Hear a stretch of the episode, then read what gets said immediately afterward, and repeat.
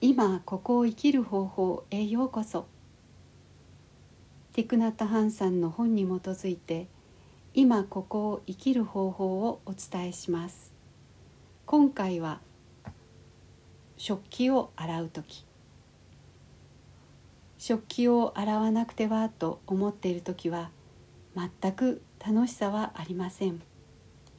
でも流しに立って腕まくりをして実際にお湯が手にかかると嫌な感じが消え去るのではないでしょうか。お皿に集中して手の動きとお湯を存分に楽しみます。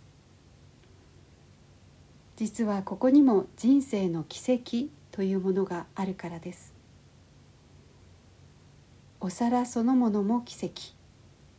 洗っている自分も奇跡。気づきという光の中ではどんな動きも神聖なものになります。洗うということお皿がきれいになって食器洗いが完了すること両方を十分に楽しんでください。